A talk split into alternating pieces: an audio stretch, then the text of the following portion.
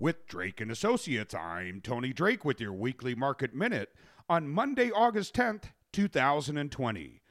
Overlooking stalled efforts by Congress to pass a new fiscal stimulus bill caused a week on Wall Street to see stocks march higher with the Dow Jones Industrial Average leading the way and the Nasdaq Composite setting multiple fresh record highs.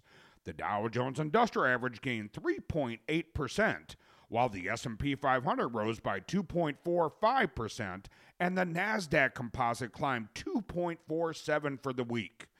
Earnings season started to wind down as a string of encouraging news reports, including a deadline in new COVID 19 cases nationwide, pushed stock prices higher throughout the week.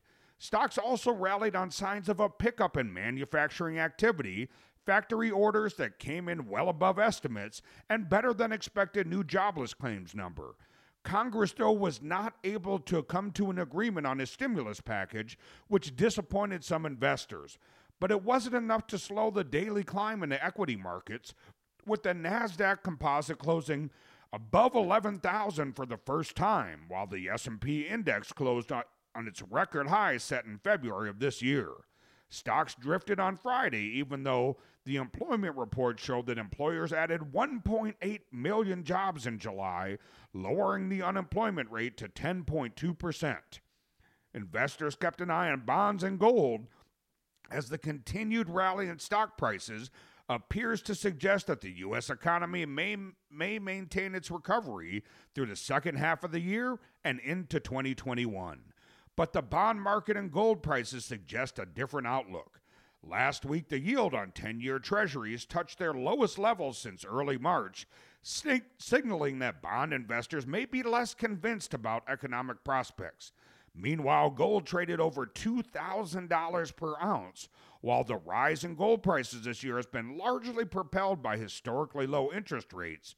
Its reputation as a store of value has attracted investors worried about the stock market volatility and a potential uptick in inflation.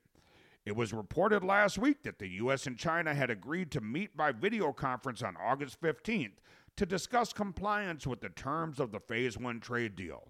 With tensions running high between the two nations, expect Wall Street to keep a close eye on any developments that may appear connected to the virtual meeting. We'll look for a few pieces of key economic data this week. Today, we'll see job openings and labor turnover survey.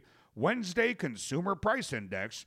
Thursday, we'll get jobless claims. And Friday, we'll see retail sales, industrial production, and consumer sentiment. With Drake and Associates, I'm Tony Drake, certified financial planner, News Radio, WTMJ.